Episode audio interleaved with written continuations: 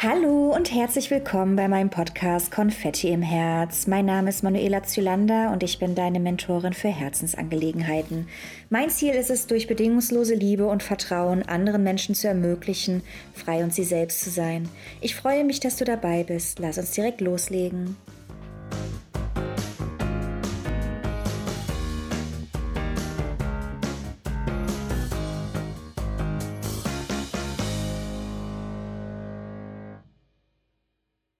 Wie Gott dich gemeint hat, das auf die Erde umzusetzen, darin liegt ihre ganze Leidenschaft.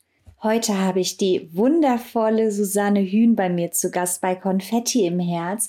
Ich freue mich riesig, dass sie heute hier ist. Susanne Hühn ist staatlich anerkannte Physiotherapeutin, Seminarleiterin und Autorin.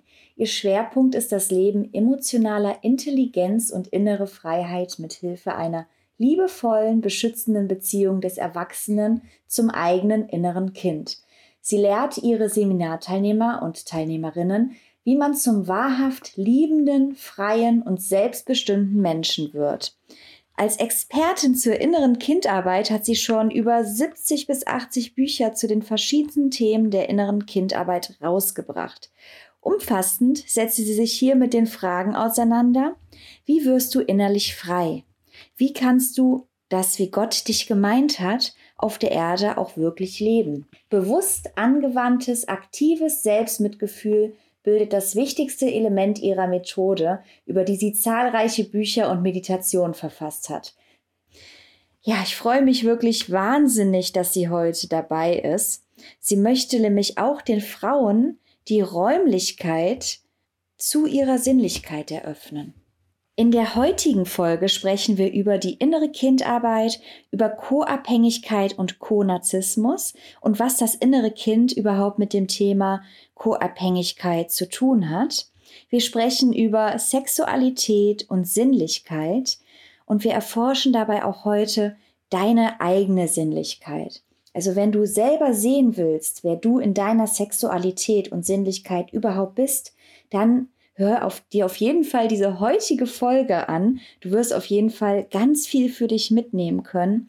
Und wir sprechen auch darüber, welcher Wandel gerade in Bezug zur Sexualität und Sinnlichkeit gerade bei der lieben Susanne ansteht.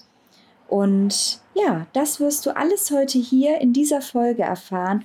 Und ich freue mich wirklich riesig, euch hier mit die liebe Susanne Hühn präsentieren zu dürfen und sie hier an meiner Seite zu haben und wünsche euch ganz, ganz viel Spaß beim Zuhören. Schönen guten Morgen, liebe Susanne. Ich freue mich so, dass du heute Gast bei Konfetti im Herz bist und uns mit deinen Themen bereicherst.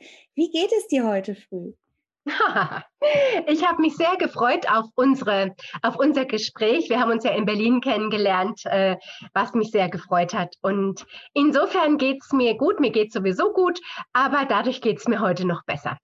Sehr schön. Das freut mich so. Ich habe dich damals kennengelernt. Ich dachte, auch du musst unbedingt in meinen Podcast. Dich brauche ich. Und deswegen habe ich direkt angesprochen und gefragt. Ich würde auch direkt sagen, für die, die dich noch nicht kennen, obwohl du ja schon sehr bekannt bist, stell dich doch einfach mal kurz vor, erzähl uns, wer du bist und auch was dein Herzensthema ist, wo du voller Leidenschaft hintersteckst. Also wie würdest du dich eher am ehesten beschreiben mit deinem Ah, das, äh, das ist spannend. Das ändert sich nämlich gerade.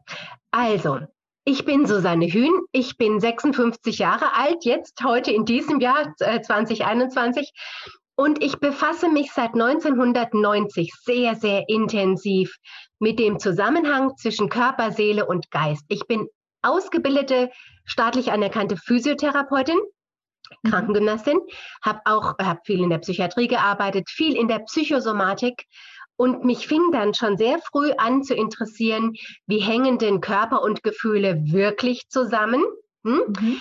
Dann kam ich sehr schnell auch auf spirituelle Themen, nicht weil ich danach gesucht habe, sondern weil es sich nicht vermeiden ließ. Hm? Also diese seelischen Ebenen, nicht die emotionalen, sondern auch die seelischen Ebenen, spielten dann auch schnell eine große Rolle. Ich habe dann Anfang der 90er auch sehr viel eigene Therapie gehabt, während der ganzen 90er. Mhm. Bin Ende der 90er zu den zwölf Schritten gekommen, der anonymen Alkoholiker, weil ich gemerkt habe, ich bin co-abhängig. Dein ja. Thema ist ja auch Co-Abhängigkeit und Co-Narzissmus. Genau. Und ich habe eben auch sehr stark gespürt, ich bin co-abhängig. Damals gab es den Begriff Konazismus noch nicht. Mhm. Zumindest kannte ich ihn nicht. Ich muss aber im Nachhinein sagen, ich war mit Sicherheit auch schon konazistisch. Nur das Wort gab es halt noch nicht. Und diese zwölf Schritte, die haben mir dann wirklich einen Raum eröffnet, in dem alles, was ich kann, was ich weiß, so zusammengefügt wird. Ich mhm. habe Mitte der 90er auch angefangen, Bücher zu schreiben, Romane, habe dann Anfang der 2000er einen Verlag gefunden, den gab es Mitte der 90er noch gar nicht. Ja. Und habe denen meine Romane gegeben. Die haben gesagt, super, wollen wir mhm. aber nicht, wir wollen Sachbücher. Ich gedacht, wie soll es ein Sach Sachbuch? Sachbuch. Größenwahnsinnig willst du denn sein? Und dann habe ich die zwölf Schritte hergenommen, habe gesagt, so, dann wandeln wir mal die zwölf Schritte um in etwas, was man für alle Lebensbereiche Nutzen. anwenden kann. Ja, und seitdem, das war 1999, seitdem habe ich über, also 70, 80 Bücher geschrieben wow. über ganz viele verschiedene Themen. Am also im Endeffekt geht es aber letzten Endes immer ums innere Kind, mhm. immer darum, wie wirst du innerlich frei, hm? ähm, wie kannst du das, was, wie, also ich sag's mal so, wie kannst du das, wie Gott dich gemeint hat, auf der Erde auch wirklich leben? Mhm. Ja, wow. so. Es gibt diesen Satz von, Dosto von Dostoevsky, den ich sehr, sehr cool finde. Einen Menschen zu lieben heißt, ihn so zu sehen, wie Gott ihn gemeint hat. Ja, und dieses, Schön. wie Gott dich gemeint hat, das auf der Erde umzusetzen, das, da, da liegt meine ganze Leidenschaft drin. Ich finde es ungeheuer spannend. Und gerade fange ich an, mich mit Sexualität, Sinnlichkeit noch ernsthafter zu befassen als bis jetzt mhm. und merke auch, da geht mein neuer Weg hin, ähm, den Frauen die Räume ihrer Sinnlichkeit zu eröffnen. So. Wow, das ist ja super beeindruckend, auch was du schon erlebt hast, was du gemacht hast und wo jetzt dein Weg hingeht. Kannst du uns noch ein bisschen mehr dazu erzählen? Erstmal, wie waren die Hintergründe, dass du überhaupt zu diesem Thema gefunden hast? Du hast ja gerade auch selbst gesagt, dass du mit Co-Abhängigkeit, Co-Narzissmus zu tun hattest. Vielleicht kannst du auch noch mal genauer was zu diesen Begriffen sagen und inwieweit das auch mit innere Kindarbeit zu tun hat. Und wie jetzt der Wandel dazu stande kommt, dass du in Richtung Sexualität, Sinnlichkeit äh, deinen Weg findest. Also, ich hatte gar nicht erwähnt eben, gell, dass ich mich mhm. sehr, sehr intensiv mit dem inneren Kind befasse. Also wirklich sehr intensiv, weil sich das einfach irgendwann nicht mehr vermeiden ließ. Es zeigte sich. Meine eigene Geschichte ist natürlich eine schmerzliche, weil die meisten Menschen auf diesem Weg gebracht werden durch eigene Erfahrung, das macht ja auch nichts. Dann weiß man wenigstens, wovon man redet. Meine Eltern haben sich früh getrennt, da war ich fünf und ich bin dann bei meinem Vater aufgewachsen und bei einer ziemlich toxischen Stiefmutter, die sehr narzisstisch war. Das wusste ich damals natürlich alles nicht, aber im Nachhinein weiß ich das. Ich habe dann Essstörungen entwickelt, auch schon sehr früh, also als im Teenageralter. Ähm, und diese Essstörung ging schlicht und ergreifend ins Überessen. Ja? Mhm. Dann gepaart mit Phasen von Abnehmen, von Kontrolle, ja, das hat ja. aber dann nie funktioniert, für eine gewisse Zeit schon und dann kam wieder so eine Überessensphase. Mhm. Und das machte mir natürlich eine große, große Not. Und zwar deshalb, weil ich dann zunahm, was mir überhaupt nicht gefallen hat. Denn gleichzeitig hatte ich auch immer ein großes Interesse an Erotik, an Sinnlichkeit, an Sexualität. Und das hat sich dann immer so ein bisschen die Waage gehalten. Du willst ja als Frau sexy sein, ja? Ja. Sexy ist gleich schlank in meinem Hirn von damals. Mhm. Ja? Mhm. Andersrum, schlank ist gleich sexy oder noch andersrum, zu dick ist definitiv nicht sexy in meinem mhm. Hirn von damals. Vor allem aber war ich in Not, weil ich gemerkt habe, meine Gedanken kreisen viel zu sehr ums Essen und um das, was ich essen darf und nicht essen darf und so weiter und so weiter, als dass sich das irgendwie noch frei anfühlt. Ja. Und ich kam da 1989, sehr mhm. früh, durch meinen damaligen Freund, das war ganz cool, zu Arndt Stein. Das war einer der ersten, der diese inneren Reisen wirklich auch vermarktet hat, damals noch über Kassette, ja, ja, mit so Hintergrundinformationen auch. Und diese inneren Reisen mit Musik, da muss ich sagen, die haben mich völlig geflasht. Und da habe ich gemerkt, das finde ich so cool, das will ich unbedingt machen. Also mhm. unbedingt. Und da gab es dann schon so ein paar Bücher, wo man dann so Reisen vorlesen konnte. Da fing ich dann an, meinen Patienten damals, ne, Krankengymnastik, ja. auch so innere Reisen vorzulesen, machte dann abends ab und zu mal so Meditationsgruppen und habe dann so durch meine eigene innere Not, weil ich einfach mit dem Essen so beschäftigt war, gemerkt, hm. Mensch, ich brauche wirklich Hilfe. Damals gab es die Schirner Buchhandlung schon. Das ja. ist die damals größte esoterische Buchhandlung überhaupt gewesen. Das war mhm. alles so 89, 90. Und da habe ich dann Bücher gekauft, gelesen, habe dann auch eine hervorragende Therapeutin gefunden, damals schon, also wirklich hervorragend, mit der ich ganz, ganz tief anfing zu arbeiten. Und die war schon versiert auch in innerer Kindarbeit. Ja nicht so wie ich sie mache, aber in einer anderen Form über die Gestalttherapie, ich gemerkt habe, oh, da ist ein großer Schlüssel. Ja? Mhm. mhm. Und dann war ich in den 90ern, ehrlich gesagt, einfach unglaublich in Not. Hm? Ich war sehr, sehr co-abhängig in Bezug auf meinen durchaus auch narzisstischen Vater. Ja? ja. Sehr in Not dadurch, dass meine Mutter ähm, mich scheinbar einfach so abgegeben hat. Da steht natürlich auch eine große Geschichte dahinter. Mhm. Ähm, ein Leistungskind, ja, die älteste von einem Haufen Geschwister. Ähm, und musste mich einfach sehr innig und sehr tief mit meiner eigenen Co-Abhängigkeit auseinandersetzen. Also mit meinem Wunsch, meinem Papi zu gefallen, es ihm total recht zu machen. Äh, und war dann immer in diesem Kampf, weil ich trotzdem schon damals wusste, ich muss meinen spirituellen Weg gehen. Ich werde auch auf die Dauer nicht als Krankengymnastin arbeiten. Ich werde ne, meinen eigenen Weg da gehen. Und das hat ihm da gar nicht gepasst. Also ich war wirklich massiv im Clinch damit, wie gehe ich meinen eigenen Weg und wie erfülle ich aber mir selbst das Bedürfnis nach seiner Anerkennung und nach seiner Liebe. Ja? Mhm. Und so habe ich dann nach und nach die innere Kindarbeit kennengelernt und dann über sehr, sehr viel eigene Erfahrung und auch über sehr viel Therapien, die ich dann auch gegeben habe, ne? Sitzungen, ja meine eigene innere Kindarbeit entwickelt, die darauf basiert, dass du sehr, sehr, sehr liebevoll die Verantwortung für dich nicht nur übernimmst, sondern wirklich auch zurückgehst in die Situationen, in denen das Kind immer noch hängt heute und sie rausnimmst und lernst, zu dem Menschen zu werden, den du als Kind so sehr gebraucht hättest. Hm? Ich habe dann irgendwann angefangen, so ultra spirituell auch zu channeln, was man halt so gemacht hat in den 90ern, falls du dich erinnerst. Ich glaube aber nicht, ich weiß ja nicht, wann du geboren bist. Ich bin tatsächlich 90 geboren. Ja, ja. Also du erinnerst dich vermutlich nicht, ja. Ähm, in den 90ern hat man sehr viel gechannelt und Aura gesehen. Das machen wir heute auch. Aber damals ja. war das, da fing das gerade so an, ja. Mhm. Und da war das so völlig, hu, was macht denn die komisches? Und dann habe ich gemerkt, auch dann Aufstellungsarbeit gelernt, da habe ich gemerkt, wenn das innere Kind Angst hat, was Komisches zu sagen, von den anderen nicht gemocht zu werden, dann kannst du diesen spirituellen Kanal nicht sauber in dir durchlaufen lassen. Ja, mhm. weil ständig das innere Kind reinfunkt und letzten Endes immer so ein bisschen zensiert und anpasst. Das habe ich bei mir gemerkt, vor allem aber bei meinen Klienten. Ja. Ich habe dann damals schon sehr viel, viel, mit anderen gearbeitet. Und dann habe ich ein Buch geschrieben, das hieß Channel werden für die Lichtsprache. Mhm. Da habe ich dann einen, ein, ein Kapitel auch dem inneren Kind gewidmet, eben, dass das innere Kind beim Channeln nicht hilfreich ist. Ja.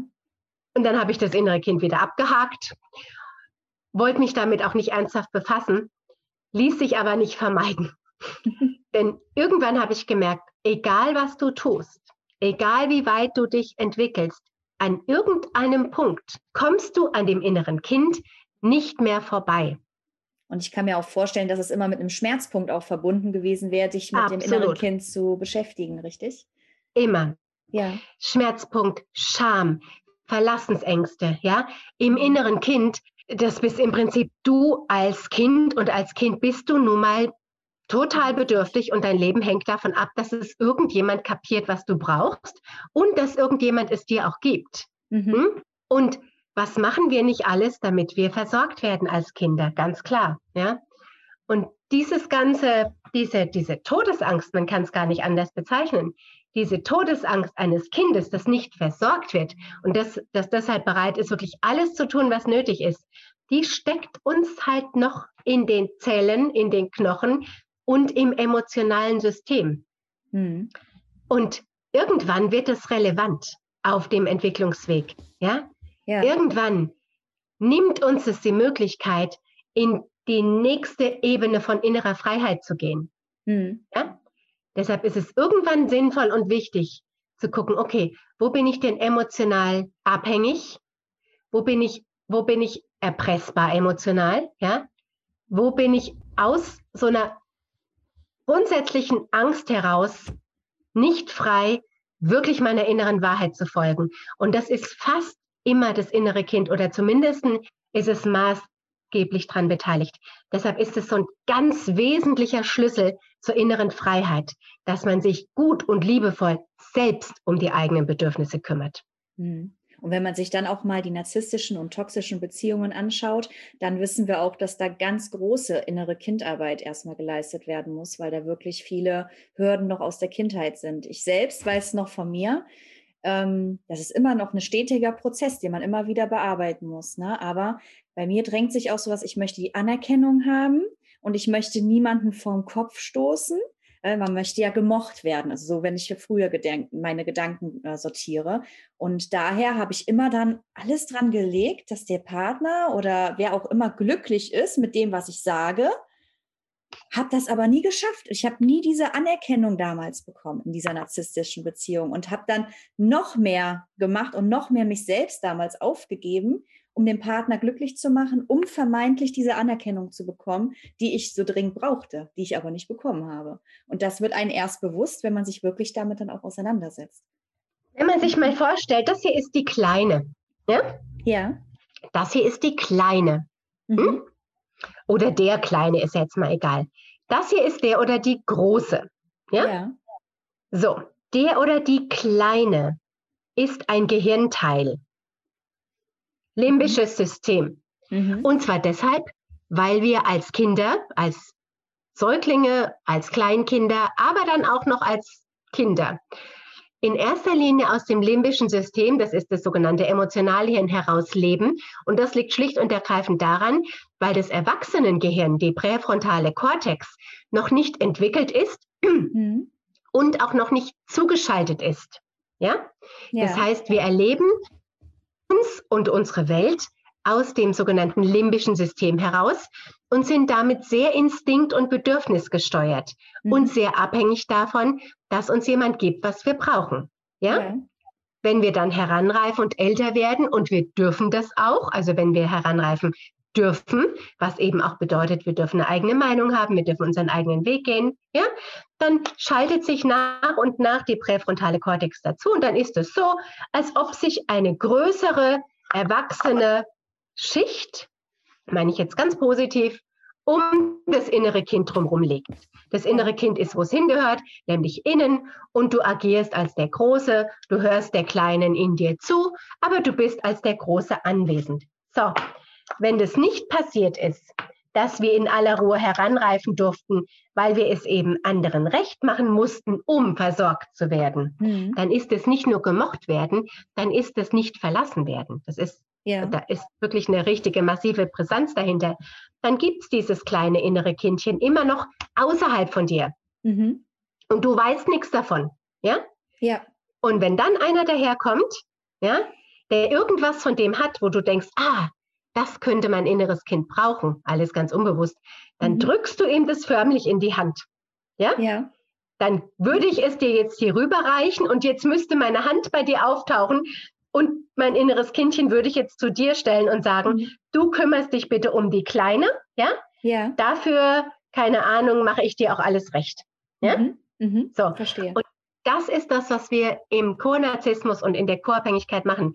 Wir geben unser eigenes inneres Kind dem anderen in der Hoffnung, der gibt uns, was wir brauchen, natürlich unbewusst. Mhm. Gleichzeitig nehmen wir häufig sein inneres Kind ich habe jetzt nicht noch so ein Kindchen, aber jetzt nehme ich einfach mal das, sein inneres Kind nehmen wir zu uns und ja. kümmern uns im Gegenzug um sein inneres Kind. Das heißt, wir wissen hier sehr genau, ja, wir sind hier sehr innig in Beziehung, ja, mhm. wir wissen sehr genau, was braucht denn der oder die Kleine, geben es ihm, ja, ja.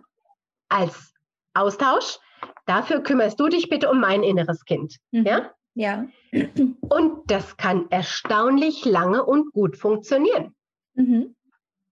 Gibt Beziehungen, die laufen nur so. Ja. Ja. Das ist nicht schlimm. Schwierig wird es nur, wenn du dich weiterentwickeln willst. Mhm. Hm?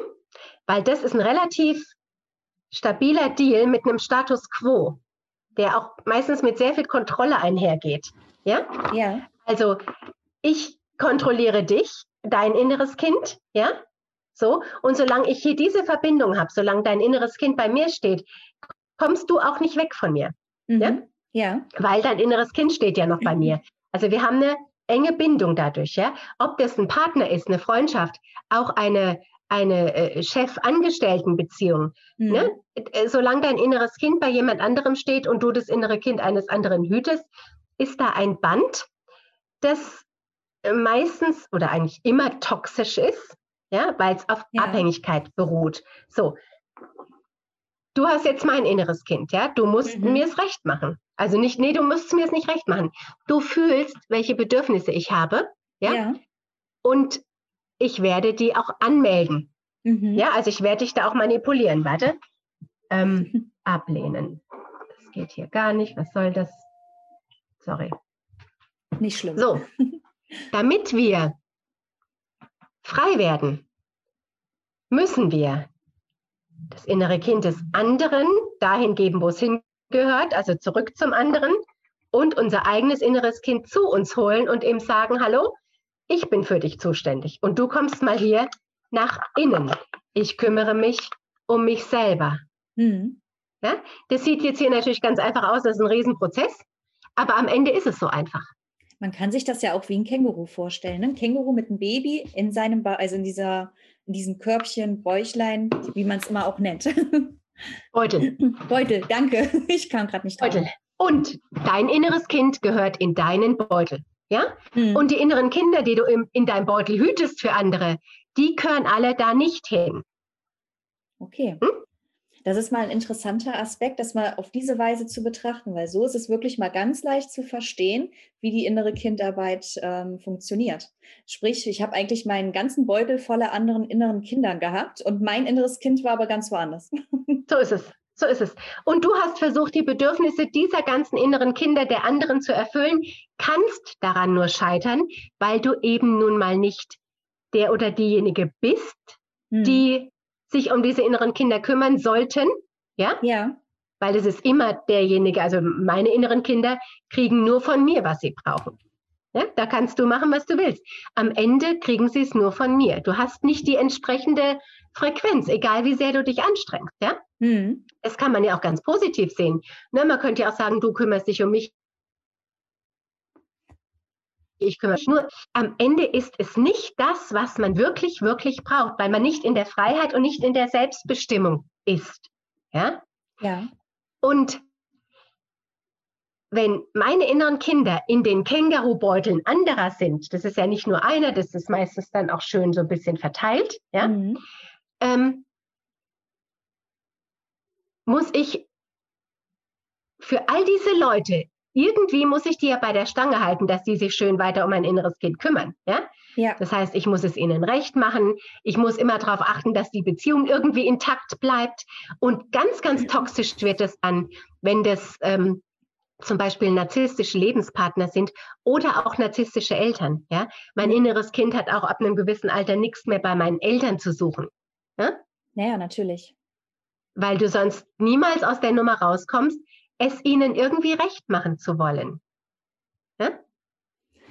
Das ist wirklich ganz spannend, ne? wenn man sich das mal auf diese Art und Weise anschaut. Natürlich, irgendwann ist man erwachsen und da hat man das innere Kind einfach zu sich zu holen und nicht mehr. Und das innere Kind gehört nach innen, fertig. Ja? ja? Damit du seine Bedürfnisse auch spürst. Abgesehen davon, ich sage es nochmal, das innere Kind oder die inneren Kinder, es sind mehrere. Warum? Mhm. Weil wir ja in verschiedenen Altersstufen Kind waren.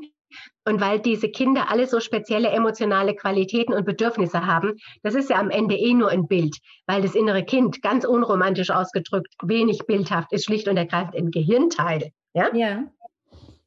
Was man verstehen muss, ist, dieser Gehirnteil reift nicht heran. der mhm. bleibt so. Ja?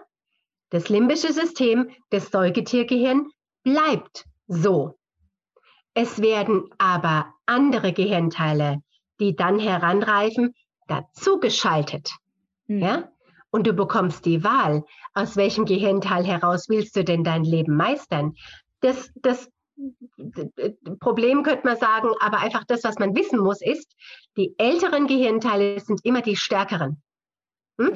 Also die entwicklungsgeschichtlich älteren Gehirnteile sind immer die stärkeren. Das ist auch sinnvoll, weil im Zweifelsfall übernimmt eben einfach der Überlebensinstinkt. Hm. Ja? Also die älteren Gehirnteile sind aber eben auch die unreflektierten, ja, ja. Amygdala gesteuerten. Die Amygdala ist das Angstzentrum. Hm? Mhm. Dieses Angstzentrum ist wie ein Seismograph, der sämtliche Ängste im Umkreis wahrnimmt. Mhm. Hm? Das kann man sich so vorstellen, dass, da gibt es eine, eine, Studie, ähm, kleine Babyäffchen, die Amygdala von kleinen Babyäffchen, ja, ist ein Wahrnehmungsinstrument und diese, diese Amygdala nimmt die Schwingungen, das klingt jetzt esoterisch, das kann man sehen, wie man will.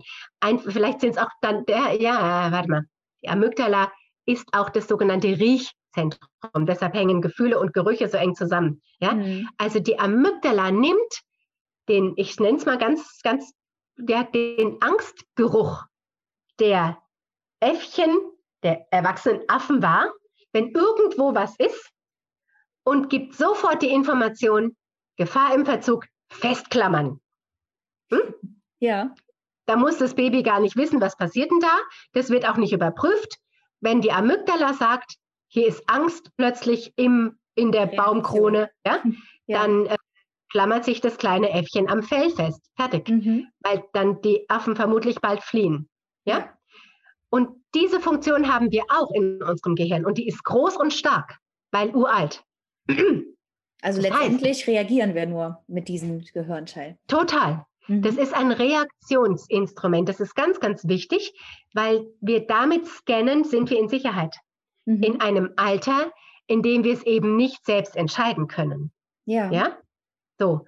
Und normalerweise wird die Amygdala, der sogenannte Mandelkern, dieses Angstzentrum eben erregt durch die mhm. Angst, ja? Und dann flüchten die Äffchen oder die Pferde oder wer auch immer. Und dann wird irgendwann Entwarnung gegeben und alles ist wieder cool. Ja? Dann sinkt der Stresslevel, dann sind wir wieder entspannt und in Sicherheit. Wenn wir jetzt aber in einem Elternhaus aufwachsen, in dem ständig so ein Angstlevel herrscht, mhm. und wo ist das nicht der Fall? Ähm, durch die traumatisierten Eltern und Großeltern der Kriegsgenerationen. Ist ja logisch. Ja. ja. Mhm. Dann kommt noch dazu, das wollen wir jetzt auch mal nicht unterschätzen, dass die Medien ständig Angst. die Amygdala triggern, mhm. ja, durch was auch immer, ja. Das heißt, du wirst ständig gefüttert mit angsterfüllten Nachrichten, Bildern. Energien, Bildern. So. Das heißt, deine Amygdala kommt überhaupt nicht auf die Idee, dass man sich auch mal entspannen könnte, weil für die ist quasi ständig, wir flüchten gleich. Ja? Mhm. Ständig Panik. ständig Panik. Ja? Ständig Stress.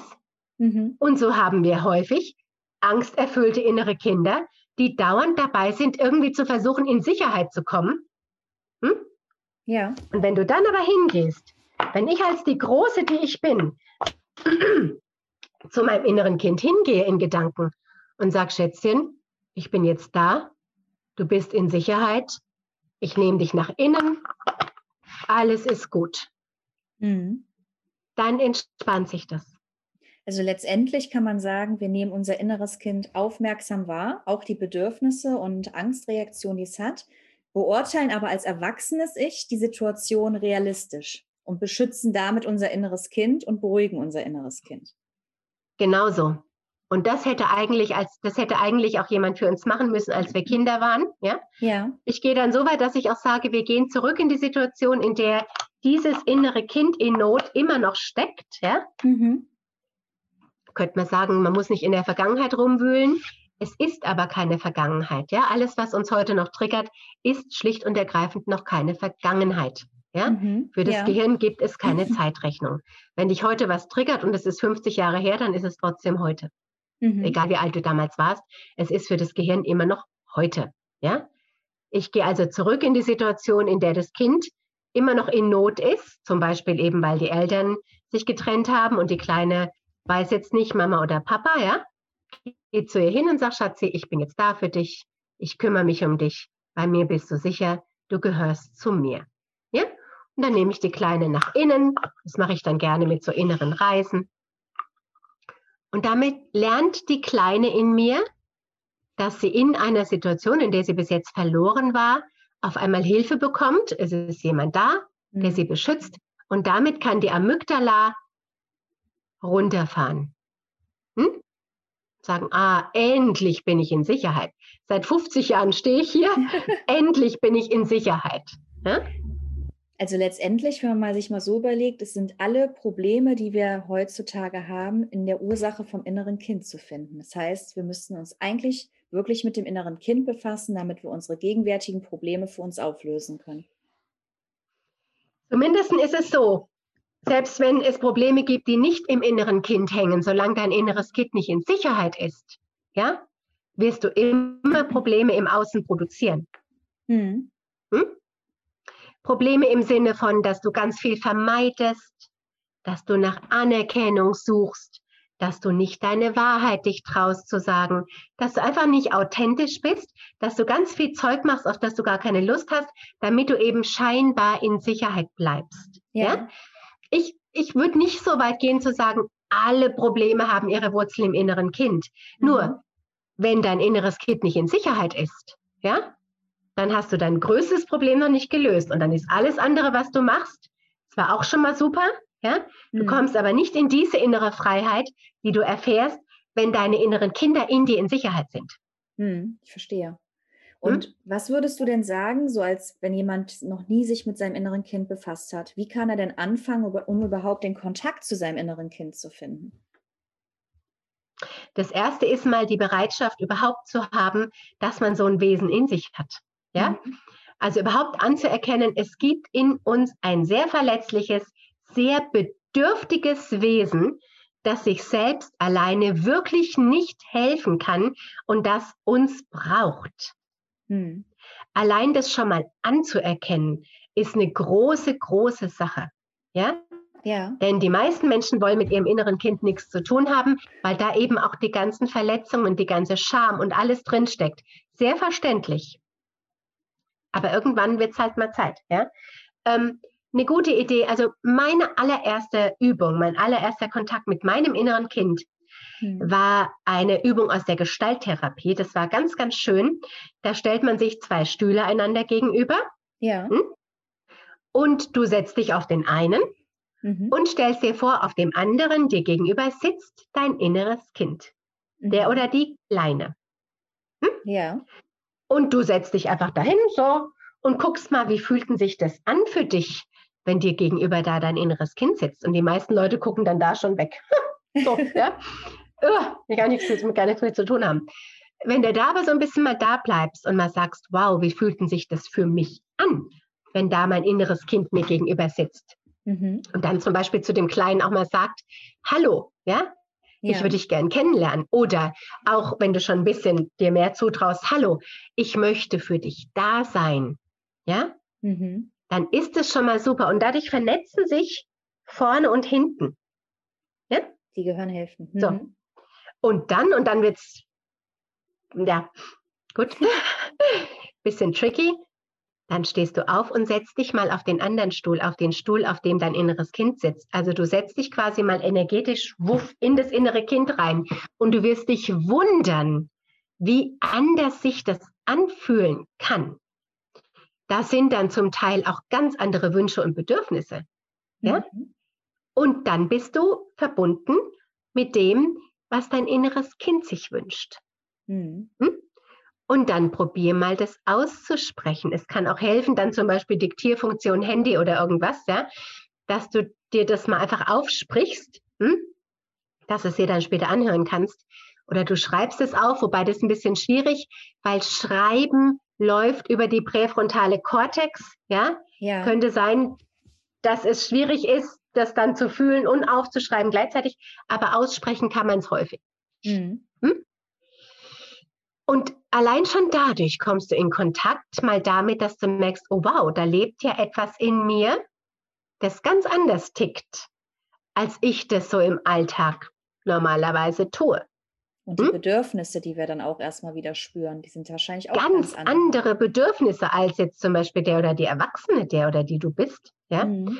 Und so kann man dem inneren Kind gut so ein bisschen begegnen. Ich habe wirklich sehr viele Bücher dazu geschrieben, viele Meditationen gemacht, auch kostenfrei bei YouTube. Ich, ich habe Online-Kurse, alles Mögliche fürs innere Kind. Am Ende kann es aber sein, dass es irgendwann dann doch hilfreich ist, sich jemanden zu suchen, der einem da ein bisschen begleitet. Denn im inneren Kind sind nun mal auch wirklich die existenziellen Themen gespeichert. Und ich suche mir immer Hilfe bei sowas. Also ich bin im Prinzip immer seit 1990 in irgendeiner Begleitung, also die ich bekomme, ähm, jetzt nicht jede Woche, ja, manchmal auch einmal im Monat, manchmal dann auch drei Monate nicht. Aber wenn ich spüre, ich brauche wieder was, dann suche ich mir jemanden, der mir dafür ein bisschen den Raum gibt, ja, der mich da unterstützt. Und das halte ich auch für sehr sinnvoll. Hm. Es ist ja letztendlich, man muss sich das ja mal überlegen, eine Investition in dir selbst, du in deine Unbedingt. stetigen Weiterentwicklung, sodass du für dich vorankommen kannst und auch genau weißt, wer bist du eigentlich, was, was ist meine Identität und was möchte ich überhaupt vom Leben, was ist mein Sinn hierhinter. Ne, und das versteht man erst, wenn man in sich selbst investiert.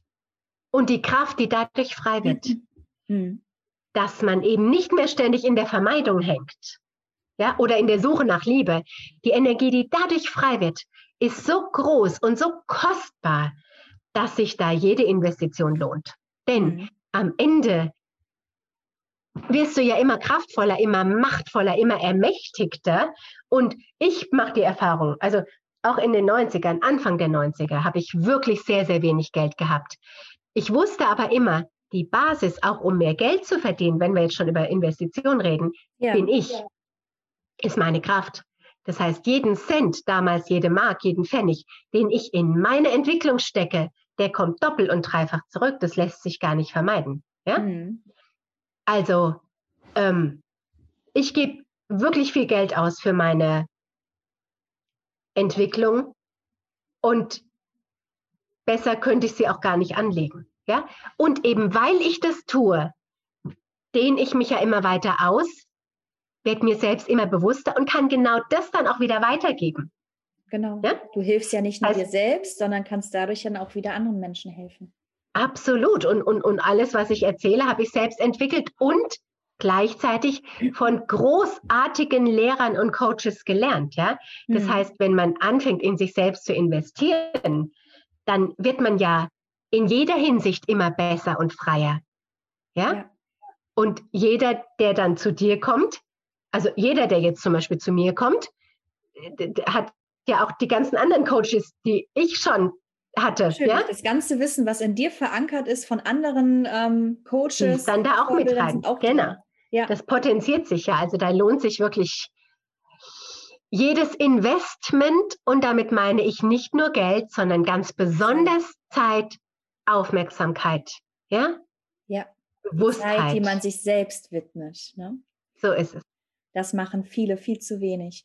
Und das ist ja schon ein sehr, sehr beeindruckender Weg, den du da hingelegt hast. Und so viel Erfahrungswerte und Erfahrungsschatz, den du da mitbringst. Und wie kommt es jetzt, dass du sagst, okay, jetzt kommt mein Wandel, jetzt gehe ich Richtung Sexualität und Sinnlichkeit. Was steckt dahinter? Und was planst du? Ich glaube, das war schon immer auch ein Teil meines Weges. Nur, das innere Kind war die ganze Zeit wichtiger. Ja? Mhm. Denn bevor das innere Kind nicht in Sicherheit ist, brauchst du damit erst gar nicht anzufangen. Oder du kannst damit anfangen, irgendwo bleibst du dann aber stecken. Sagen wir es mal so. Ich habe das schon immer gemerkt. Ich habe früher auch äh, äh, mich nicht dafür interessiert, innere Kindarbeit zu machen. Das hat sich dann irgendwann einfach, ließ es sich nicht mehr vermeiden. Ja? Mhm. Also ich merke auf meinem Weg, ich habe einen ziemlich schmerzhaften, wirklich, wirklich, wirklich schmerzhaften äh, äh, Beziehungsprozess hinter mir, so ein Dualseelenprozess, falls sich jemand mit sowas auskennt, also so eine Distanzbeziehung, ja. ja. Und habe gemerkt, im Lauf dieser ganzen schmerzhaften Beziehungen bleibt so die eigene Sexualität und Sinnlichkeit auf der Strecke. Und ich habe immer gedacht, ich müsste erst eine funktionierende, liebende Beziehung vorweisen, bevor ich Frauen irgendwas über ihre Sexualität erzählen kann und darf. Ja. Und seit einem Monat oder zwei merke ich, das Thema Sinnlichkeit, Sexualität rückt in den Vordergrund im Sinne von, es drängt in mir da im Außen was dazu zu sagen. Und das habe ich noch nie gemacht und es ist bestimmt auch keine Komfortzone. Ja? ja? Also da parliere ich lieber zehn Stunden übers innere Kind, als anzufangen oder auch über Engel oder sonst irgendwas, wo andere sagen, uh, uh, uh ja. Ähm, als jetzt anzufangen, über Sexualität zu sprechen. Weil, ich habe ja am Anfang gesagt, ich war früher essgestört und bin sicherlich auch heute noch. Ich kümmere mich halt nur als andersrum. Das heißt, meine Beziehung zu meinem Körper, zu meiner Sinnlichkeit, zu meiner sexuellen Ausstrahlung, und dann hatte ich eine narzisstische Stiefmutter, die mir das immer aberkannt hat, ist sicherlich nicht so, dass ich mich gerne hinstelle und sage, yay, hier bin ich. Ja? So. ja. Ich merke aber in diesen ganzen Entwicklungsprozessen, auch in den spirituellen Entwicklungsprozessen, jetzt in Richtung 5D, falls man weiß, was ich damit meine. Also das ist so eine neue Bewusstseinsform, die mhm. nicht mehr auf Trennung basiert, sondern auf Synergien, auf sowohl als auch statt auf entweder oder. Da braucht es die unverletzte sexuelle Energie auf eine ganz neue Weise. Ich befasse mich ganz viel mit Medizinrat. Mhm. Und im Medizinrat, schamanisch gesehen, ist das innere Kind Wasser, Emotionen, Gefühl. Ja. Sexualität, Sinnlichkeit ist die Mitte. Mhm. Hm? Verstehe. Da ist die Seele und deine heilige Sexualität, das ist das Zentrum.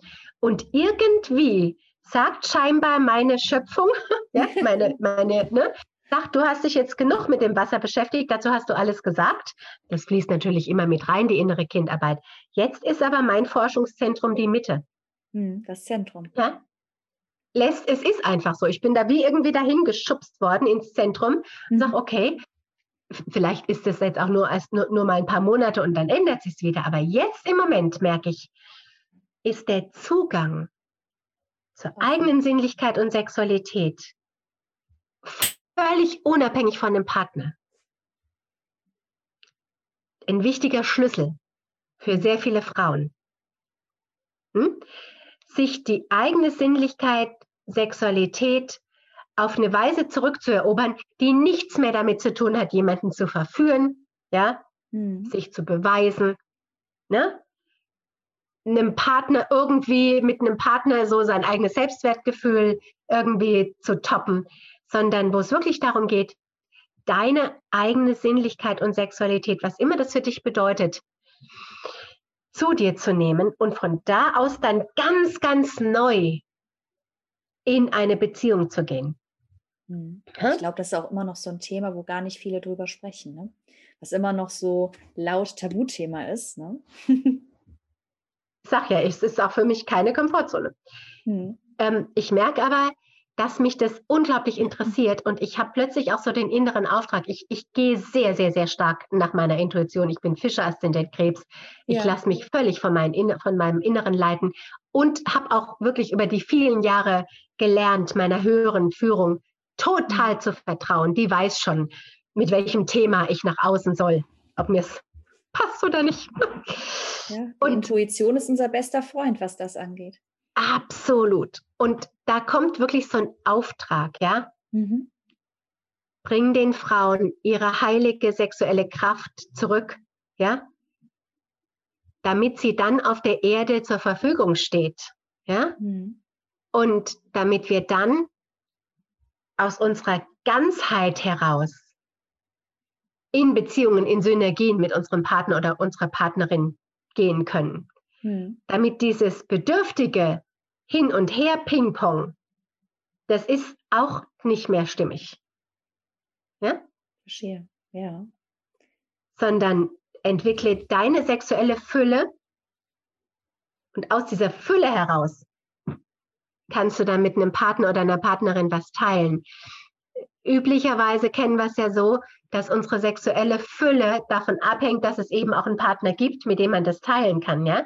Mhm. Und da rede ich jetzt gar nicht äh, von der sexuellen äh, zu sich selbst, also ne, von Selbstbefriedigung, sondern ich rede davon, das sexuelle sinnliche Wesen, das wir sind, mhm. genauso in uns aufzunehmen, wie wir es die ganze Zeit mit dem inneren Kind gemacht haben.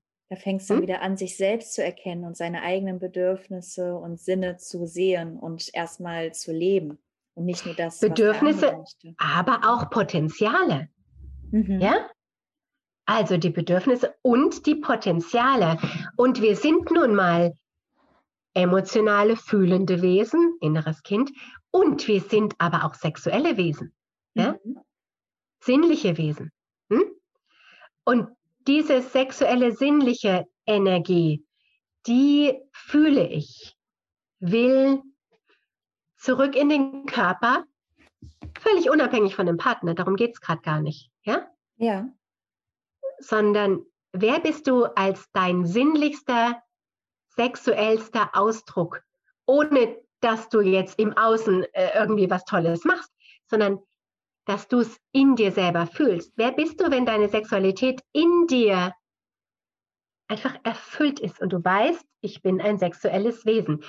Ich fange da gerade mit an, deshalb klingt das vielleicht noch so ein bisschen hm, noch nicht, vielleicht spürt man es noch nicht so richtig. Ich merke aber, da geht meine Forschung hin. Doch, man merkt aber, dass da dein Herz gerade für schlägt. Also man merkt total, dass du, dass das jetzt dein neuer Weg ist, wo du komplett drin aufblühst. Also das äh, hört man richtig raus und ich glaube, das wird auch wieder was ganz, ganz Großes, was du da jetzt anfasst. ich habe schon angefangen. Ich habe ähm, hab eine kleine Gruppe von Frauen, äh, ich habe das auch überall verbreitet, also das weiß man schon, ja. Das haben ja. sich dann äh, eine kleine Gruppe von Frauen angemeldet, finde ich wunderbar. Äh, jetzt gerade im Juli, mhm. da gibt es immer in der Woche eine Meditation von mir,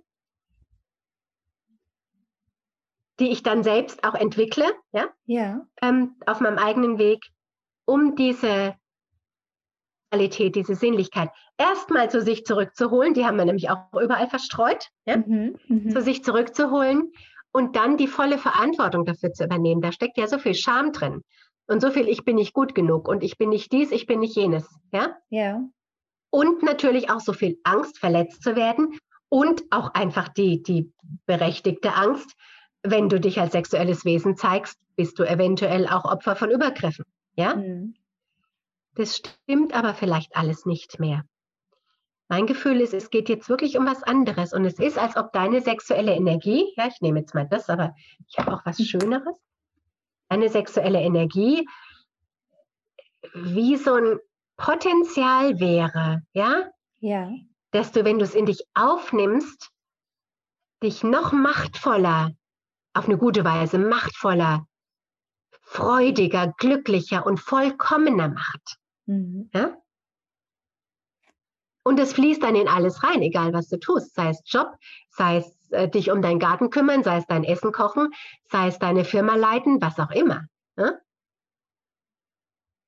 Wahnsinn. Kommt das rüber? Richtig Gänsehaut, ja. Ah, cool. es kommt total rüber. Richtig schön. Wahnsinn. Also hast du wirklich ein tolles Projekt, was du da anläufst. Und du sagst ja, du verlässt ja deine eigene Komfortzone. Was waren das denn für, ich sag mal, auch Ängste? Also ich meine, du hast als Kind, als du sagst als Jugendliche deine Essstörungsprobleme, die du da hattest. Aber was waren da jetzt noch für Ängste, die dich daran gehindert haben, dieses Thema anzugehen? Und wie konntest du es jetzt für dich sozusagen ähm, hinter dir lassen? Wie viele Leute gucken das, hören das? ich rede jetzt mal nur mit dir, ja? Ja, so, ich rede mal nur mit dir. dir. Ich habe schon relativ lange das Gefühl, es gibt eine Kraft in mir, die liegt mehr oder weniger brach. Mhm. Hm? und habe mir dann mal die Beziehungen meiner letzten 30 Jahre angeschaut. Die erste sehr, sehr lange Beziehung war mit einem Mann, den mhm. ich über alles liebte, der sich zur Frau hat operieren lassen. Transex. Wow. Hm? Mhm. Den habe ich begleitet über 20 Jahre hinweg. Mhm. Hm? Und habe ihn quasi dabei unterstützt, sie zu werden. Ja, das ja. fing 95 ungefähr an, also wir haben es kennengelernt, 92, 95 fing das dann an, so, dass es sich so zeigte, aha, da, also diese ganze Genderforschung, da muss ich überhaupt nichts zu sagen, ich lebe damit. Ja. ja? Mhm. So. Ähm, also ich habe dann meinen geliebten Mann dabei unterstützt, zur Frau zu werden. Mhm. Ja, habe das total supported und habe dabei aber die sexuelle Frau, die ich bin, sehr, sehr schnell aufs Abstellgleis stellen müssen. Ja? Mhm. Denn A haben Transsexuelle meistens überhaupt keinen Bock auf Sex, äh, weil sie einfach ihren eigenen Körper furchtbar finden, so wie er ist. Ja? ja? Und B, und das war ganz tricky und ganz schwierig, war meine innere Frau, meine Weiblichkeit auf irgendeine komische Weise eine Konkurrenz zu der sich entwickelnden Weiblichkeit meines Partners. Mhm. Hm? Verstehe. Das heißt, ich habe meine innere Frau sehr nach hinten gestellt, die sexuelle innere Frau nach hinten gestellt. Ich war damit, damals auch noch co-abhängig und esssüchtig. Das heißt, ich habe dann auch durch Essen einfach diese Bedürftigkeit, die da plötzlich entstand, weggedrückt. Hm? Mhm. Das war alles nicht schlimm. Ich habe dabei sehr, sehr, sehr viel anderes entwickelt. Alles in Ordnung. Ja. ja. Dann habe ich einen Mann kennengelernt. Also dann war irgendwann klar, okay, ne, Operation Frau, ja, wir, wir sind nach wie vor sehr, sehr innig miteinander, aber eben nicht mehr als Mann und Frau, ist ja logisch. Ja? So. Ähm, dann habe ich einen Mann kennengelernt, mit dem der Sex am Anfang super war, aber auch nur ganz am Anfang, wie das oft so ist. Ja. Und dann hatte der sehr, sehr schnell keine Lust mehr. Mhm. Was mir sehr viel ausgemacht hat und wo ich mich dann auch sehr geschämt habe, weil ich dachte, irgendwas an mir stimmt nicht. Mhm. Ja? Man, man, man, münzt es ja direkt auf sich selbst. Immer und auf der Stelle, ja. Mhm. So. Ich habe dann wirklich viel, ich bin schon lange mit dem Thema unterwegs, ja. Ich habe dann in Tantra-Kursen, in keine Ahnung was für allem Zeugs mich entwickelt, zu mir selbst gefunden, bla bla bla bla bla, ja. Damals war aber das innere Kind-Thema einfach so wichtig, dass das eben nun mal einfach im Vordergrund war. Mhm. Und dann habe ich meine Dualseele kennengelernt oder völlig wurscht, wie man es nennt, zumindest jemanden kennengelernt, der sich so anfühlte, als wäre das so eine ganz, ganz innige, auch spirituelle Beziehung. Ja? Mhm. Da wurde ich massiv zurückgewiesen. Nicht spirituell, nicht emotional, aber sexuell. Ja? Okay. Wie das ja oft so ist, ne? dass man bei diesen ganz äh, Distanzbeziehungen, aus denen man sehr viel lernt, wird man meistens auf einer Ebene zurückgewiesen. Manche haben dann sehr viel Sex, werden aber emotional zurückgewiesen. Also bei mir war es ja. wieder eine sexuelle Zurückweisung. Dazu kommt, dass ich durch meine Stiefmutter sehr, sehr früh sexuell beschämt wurde. Ja, mhm. also da habe ich schon mit neun Jahren gehört, zum Beispiel, äh, äh, äh, meine Taille ist schlanker als deine und so ein Zeugs. Ne? Ja. Also wirklich so die Frau, zu der ich mich entwickelte, die wurde sehr früh sehr beschämt. Mhm. Plus, mein Vater hat meine Mutter verlassen. Ja, das heißt, ich habe eben auch gelernt. Also mein Vater hat meine Mutter verlassen äh, äh, äh und hat meine Mutter mit dieser Stiefmutter dann betrogen. Ja? Mhm. Das heißt, ich habe eben sehr früh auch gelernt, dass sexuelle Energie wirklich auch zerstören kann. Ja? Mhm. Ich habe mich schon immer sehr viel damit befasst, aber das war eher für mich privat. Mhm. Weil da sehr viel Scham, sehr viel Zurückweisung, sehr viel es nicht hingekriegt haben mitschwingt. Ja? Und ich dachte halt, okay, ich muss irgendwann mal lernen, eine erfüllte, liebevolle sexuelle Beziehung zu führen und dann kann ich vielleicht irgendjemandem was dazu erzählen. Ja? Mhm. Ich habe mich wirklich sehr dafür geschämt. Und jetzt vor ein paar Wochen habe ich ein Video geguckt von jemandem und die meinte dann, naja, gerade nach so einer schwierigen Distanzbeziehung muss man halt gucken, ob der Platz an der Seite eigentlich auch frei ist. Ja, so mhm. für einen Mann. Das haben wir jetzt auch schon tausendmal gemacht, ist ja nichts Neues, ne? Familienstellen, bla bla bla. Ich gedacht, oh, dann guckst du halt mal wieder, ist der Platz überhaupt frei, ja? Und ja. habe da plötzlich gemerkt, nee, der ist nicht frei. Da stehe ich. Also ich stehe quasi mit einem Bein auf der weiblichen Position einer Beziehung und mit dem anderen Bein auf der männlichen Position einer Beziehung. Mhm. Was ganz klar ist, nach den Geschichten, die ich erlebt habe. Ja. ja. Ich musste immer sehr viel auch von dem übernehmen, was eigentlich der Mann hätte übernehmen dürfen in einer mhm. Beziehung, sonst hätte es nicht geklappt. Und in der Beziehung mit, mit, mit meiner, mit, ne, mit der transsexuellen Beziehung habe ich sowieso beide Rollen inne gehabt. Mhm. Und habe so gemerkt, die Frau, die ich einst war, die steht immer noch da und wartet, dass sie endlich irgendwann mal dran ist. Und habe so gemerkt, ich habe einen 30-jährigen Zyklus durchlaufen, in dem ich unfassbar viel gelernt habe. Ja. Hm? Alles entwickelt habe, was ich jetzt weitergebe. Jetzt ist aber die, die innere Frau dran, die auch wirklich in einer Beziehung die Frau sein will. Hm, die nicht mehr den männlichen ja? Part übernehmen will, die wirklich rein Frau sein möchte. In mir bin ich natürlich Mann und Frau gleichzeitig, das ist ja logisch, ja? ja, ja. Aber in einer Beziehung möchte ich gern den weiblichen Part übernehmen und meine weibliche Sexualität leben. Und allein das auszusprechen und mich damit zu zeigen, dass ich das nicht tue, ist schon weit außerhalb meiner eigenen Komfortzone. Ja? Ja, das erfordert sehr viel Mut, dass du das überhaupt aussprichst. Und ich weiß auch immer noch nicht, wie es geht. Mhm. Hm? Ich weiß aber, dass es unglaublich viele Frauen gibt, die an einem sehr ähnlichen Punkt stehen wie ich. Mhm. Die sagen, ich möchte jetzt meine Sexualität leben, ich weiß aber nicht wie. Und schon gar nicht habe ich Lust drauf, jetzt wieder irgendwelche komischen Sachen zu machen, ja, äh, erstmal 10 Kilo abzunehmen äh, in der Hoffnung und dann, das ist auch Quatsch, ja. Mhm. Und ich fühle als Auftrag, und das ist eine, eine neue Energie, ich fühle als Auftrag im Moment, dass es darum geht, dass wir unsere natürliche, ursprüngliche weibliche Energie, weibliche sexuelle Kraft zu uns zurückholen, wie immer die bei jedem Einzelnen aussieht. Und Männer dürfen das natürlich für sich auch tun. Aber ich bin nun mal als Frau erstmal für das Frauenkollektiv äh, äh mhm natürlich. Zuständig sage ich jetzt, meine ich jetzt mal nicht, sondern ich fühle es halt so. Da fühlt sie hm? Verbundenheit hm? auch. Mhm. Ja, genau. Und ich fühle es halt so, mein Auftrag geht halt in das weibliche Kollektiv. Mhm. Den Frauen zu sagen, egal was ihr bis jetzt für Erfahrungen gemacht habt, egal was ein Mann oder, oder eine Partnerin ist ja egal.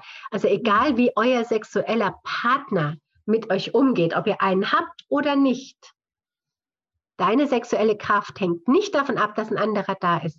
Denn ich habe, ich war immer so in dieser Not, wie kann ich unabhängig sein mhm. und aber gleichzeitig in meinem sexuellen Ausdruck von jemand anderem abhängig sein. Mhm. Das passt mir nicht, da stimmt was nicht. Stimmt die Balance ja? nicht. Mhm. Da, ne, da stimmt was nicht. Und jetzt forsche ich, es ist eigentlich ein Forschungsprojekt, das ich da gerade habe, jetzt forsche ich, wer sind wir? Schau, schau mal, diese Rose hier in sich, ja, diese Rosen. Also ich meine, sinnlicher kann man, okay, jetzt fällt es auseinander, gut, aber hier ist noch eine Knospe. Sinnlicher kann man nicht mehr sein, ja? ja. Die zeigt sich hier mit ihrem Blütenstempel, ne? die zeigt sich einfach, mhm. ist da, ist wunderschön, ist sinnlich, ja? Blüht auf und lebt das einfach. Und ob da jetzt eine Biene daherkommt oder nicht, ändert nichts an ihrem eigenen Ausdruck. Ja. Es ändert nur was dann am Ergebnis, ja, aber nicht an ihrem eigenen Ausdruck. Und das ist so ein Sinnbild für mich. Susanne, schon wieder dein Ton? Komisch. Ich gehe mal mit der Maus da weg. Ich weiß nicht, wie ich das gerade gemacht habe. Jetzt da, ne? Ich habe noch gehört genau. Sinnbild und dann warst du weg. Auch spannend dass da immer der Ton weggeht. Was will uns das sagen? Ja, Zeichen ja? vom Universum. Ne? Das will ich jetzt mal gerade wissen, was uns das da sagen will, dass da der Ton immer weggeht. Warte mal. Mhm. Ich muss das kurz aufstellen. Du, warum geht da der Ton immer weg? Was passiert da? Ich finde es ja auch. Ja, ich weiß, was da passiert. Ich weiß, was da passiert. Es ist etwas, was innen stattfindet. Mhm. Darüber können wir ganz lange reden. Das trifft aber nicht das, worum es wirklich geht. Es ist eher was, was gefühlt werden muss, indem man still wird. Mhm. Hm? Im Inneren. Also es ist etwas, was man in einer Meditation erfahren kann, aber nicht indem man jetzt drüber redet. Mhm. Ja? Ich verstehe das. Es ist etwas, was man fühlt und nicht was, was man so mit dem Kopf irgendwie erfassen kann. Ich finde das Thema hm? aber super spannend, weil wenn ich jetzt mal zurückblicke auf meine, vor allen Dingen auch mit meiner Beziehung mit dem Narzissten, die ich geführt habe, und ich habe da auch sehr viele sexuelle Ablehnungen erlebt. Und da habe ich Aussagen gehört, wie wenn ich angekommen bin und mich so an ihn rangeschmiegt habe und so, der, wo man halt in Richtung äh, Sex auch geht, da wurde ich richtig weggestoßen und mir wurde gesagt, geh weg, du hast das nicht verdient. Wow. Das heißt, ich habe irgendwann suggeriert, dass ich mir Sex verdienen muss in dieser Partnerschaft. Ja. Oder dass du erst schön genug sein musst oder dies sein musst oder irgendwie toll performen musst oder sonst irgendwas. Und es gibt aber so einen ganz eigenen, natürlichen, sinnlichen, sexuellen Ausdruck, der einfach mit in, die, mit in die Wiege gelegt wurde. Der liegt da mhm. mit in der Wiege drin. Ja? Und den wollen wir uns zurückerobern, weil den brauchen wir fürs Neue. Und ich spreche vor allem Frauen auch an, die zum Beispiel in diesen Dualseelenprozessen waren oder eben in diesen konarzistischen Prozessen, ähm, weil da wird häufig die eigene Sexualität wirklich massiv verletzt. Mhm. Ja, und um das zu überleben, schiebt man sie dann selbst ein bisschen weg oder aber man fängt an, sich was auszudenken über sich und kreiert so ein sogenanntes falsches sexuelles Selbst, so eine falsche sexuelle Identität, ja. Mhm. Entweder weniger oder aber auch mehr, als man in Wirklichkeit ist. Ja. ja? Meine falsche sexuelle Identität ist immer ein bisschen weniger, als ich in Wirklichkeit bin. Mhm. Hm? Weil ich, ich mich so dafür geschämt habe, dass ich keinen Partner an meiner Seite habe, mit dem ich das einfach erfüllt leben kann. Und mhm. wirklich eben, weil ich auch diese körperliche äh, durch die Esssucht dieses körperliche, immer dieses Gefühl, ich bin eh zu dick, ja? Ja. Und erst ab einem gewissen Kilo-Dings da bin ich überhaupt irgendwie als sexuelles Wesen nicht mhm. nur interessant, sondern darf ich mich überhaupt als sexuelles Wesen überhaupt erst zeigen, weil was will denn die, ja? Ich habe auch damals immer gedacht, ich bin nicht normal. Ich dachte, ich hätte einen, ich hätte einen zu großen Drang nach Sexualität. Ja, ich habe immer gedacht, okay, meiner Meinung nach war es immer so, der Mann muss ja eigentlich mehr Bedürfnisse nach Sex haben als die Frau. Und ich hatte Partner, also er war halt lange Jahre bei mir an meiner Seite, wo das nicht der Fall war, wo immer ich gerne Sex wollte und er, ich hatte das Gefühl, gar keinen Sex braucht und auch gar keinen Sex mit mir will. Und irgendwann habe ich dann damals so gedacht, naja gut, entweder bin ich nicht richtig oder ich bin nicht normal, ich habe einen zu großen Drang danach. Ne? Und ich habe es nicht verdient. Das wurde mir ja auch noch gesagt. Ne? Und das ist dann in der Kombination, ich habe dann gedacht, okay, das ist, äh, das liegt an mir. und da bist du nicht die Einzige. Ich habe sehr, sehr viele Frauen in meinen Kursen, die, wenn wir dann doch mal auf das Thema kommen, sagen, ich will viel, viel mehr Sex, als mein Partner das gerne möchte. Mhm. Ja, ich habe das Gleiche erlebt. Durch diese langjährige, sehr, sehr liebende Beziehung mit, mit dem transsexuellen Mann, ja, wenn jetzt einige aufschreien, äh, ich nenne es jetzt mal transsexueller Mann, natürlich war es kein Mann, sondern in Wirklichkeit eine Frau, aber irgendwie darf ich es jetzt vielleicht mal nennen, ja, ja. Ähm, wurde mir dann wirklich suggeriert, also wirklich auch massiv suggeriert, du immer mit deinem Sex, ja, mhm. so, völlig unwichtig, das braucht man nicht unbedingt, ja? ja. Und auch in diesem, ich nenne es mal Dualseelenprozess, jetzt mal egal, ob das einer war oder nicht, war ich sogar, der, der, Mann war sogar sexuell magersüchtig, das gibt es auch. Also hat wirklich zwanghaft vermieden Intimität. Ja? Mhm. Und dann kommst du dir so völlig zu viel, zu körperlich, zu sexuell, zu bedürftig, ja, einfach mhm. als zu viel vor. Ja? Und ja. dann kommt noch dazu, das dürfen wir auch nicht vergessen, es ist noch nicht lange her, dass weibliche Lust überhaupt ein Thema ist. Ja? Mhm. Entwicklungsgeschichtlich ist es brandneu. Ja? Noch vor 100 Jahren oder vor 120 Jahren glaubte man, weibliche Lust ist irgendwie also ganz komisch. Mhm. Ja? Also beinahe ja, krank. Ja, es sind dann schon noch nicht lang her. wahrscheinlich die Lust haben und keine normalen Menschen, wenn man das mal so überlegt. Ja. Ja. Mhm. Ja, es ist schon, ich, hab, ich merke, ich habe jetzt die ganze Zeit Gänsehaut. Das ist schon ein sehr, sehr spannendes Themenfeld, wo, glaube ich, auch viel Aufräumbedarf ist, sage ich mal. Ich nenne es jetzt mal Aufräumbedarf, Aufklärbedarf. Aufklärungsaufräumbedarf und wir brauchen die Erlaubnis und dafür, dafür stehe ich im Moment. Da möchte ich gerne einfach hilfreich sein, ähm, die Erlaubnis zu haben, Du darfst das sexuelle Wesen sein, das du bist. Ja? Wahnsinn. Und da, ob da ein Partner irgendwann daherkommt oder nicht, spielt überhaupt keine Rolle. Du darfst das sexuelle Wesen sein, das du bist. Du darfst auf die Weise erblühen, wie du eben erblühen willst. Was immer das für dich bedeutet. Ja? Das sinnliche sexuelle Wesen. Und das fängt damit an, dass du die Musik hörst, die du gerne hören willst und dazu tanzt und dich bewegst. Das, ne, also ich erforsche das auch gerade, was das eigentlich alles bedeutet, mhm. das sinnliche sexuelle Wesen zu sein, das du in Wirklichkeit bist. Ja? Und es ist gar nicht so anders als die innere Kindarbeit. Es geht nämlich immer darum, zu dem zu werden, wer wir in Wirklichkeit gemeint sind. Mhm. Emotional, inneres Kind, und eben aber auch oder, oder auch gleichzeitig oder dann im Nachgang oder so, auch sexuell. Hm? Ich glaube, das ist jetzt ein wunderschöner Abschluss von unserem ganz, ganz tollen Interview, liebe Susanne. Wahnsinn, was du uns heute alles an Mehrwert mitgegeben hast. Und ich glaube, das ist so ein Projekt, was du da gerade angreifst, was sehr, sehr erfolgreich sein wird und wo du wirklich viele Leben massiv ändern kannst im Positiven, dass die Frauen wieder ihre Sinnlichkeit einfach leben können und so sind, wie sie sind. Ich danke dir unheimlich, dass du hier warst. Das ist eine unheimliche Bereicherung für diesen Podcast, für mich und ich bin unheimlich dankbar und fühle dich von mir virtuell umarmt. Es war mir eine Ehre, dass du hier warst. Dankeschön fürs Gespräch und auch wie schön, dass wir so oft miteinander reden können. Das gefällt mir sehr gut. Ich danke ja, dir. Ich danke dir auch.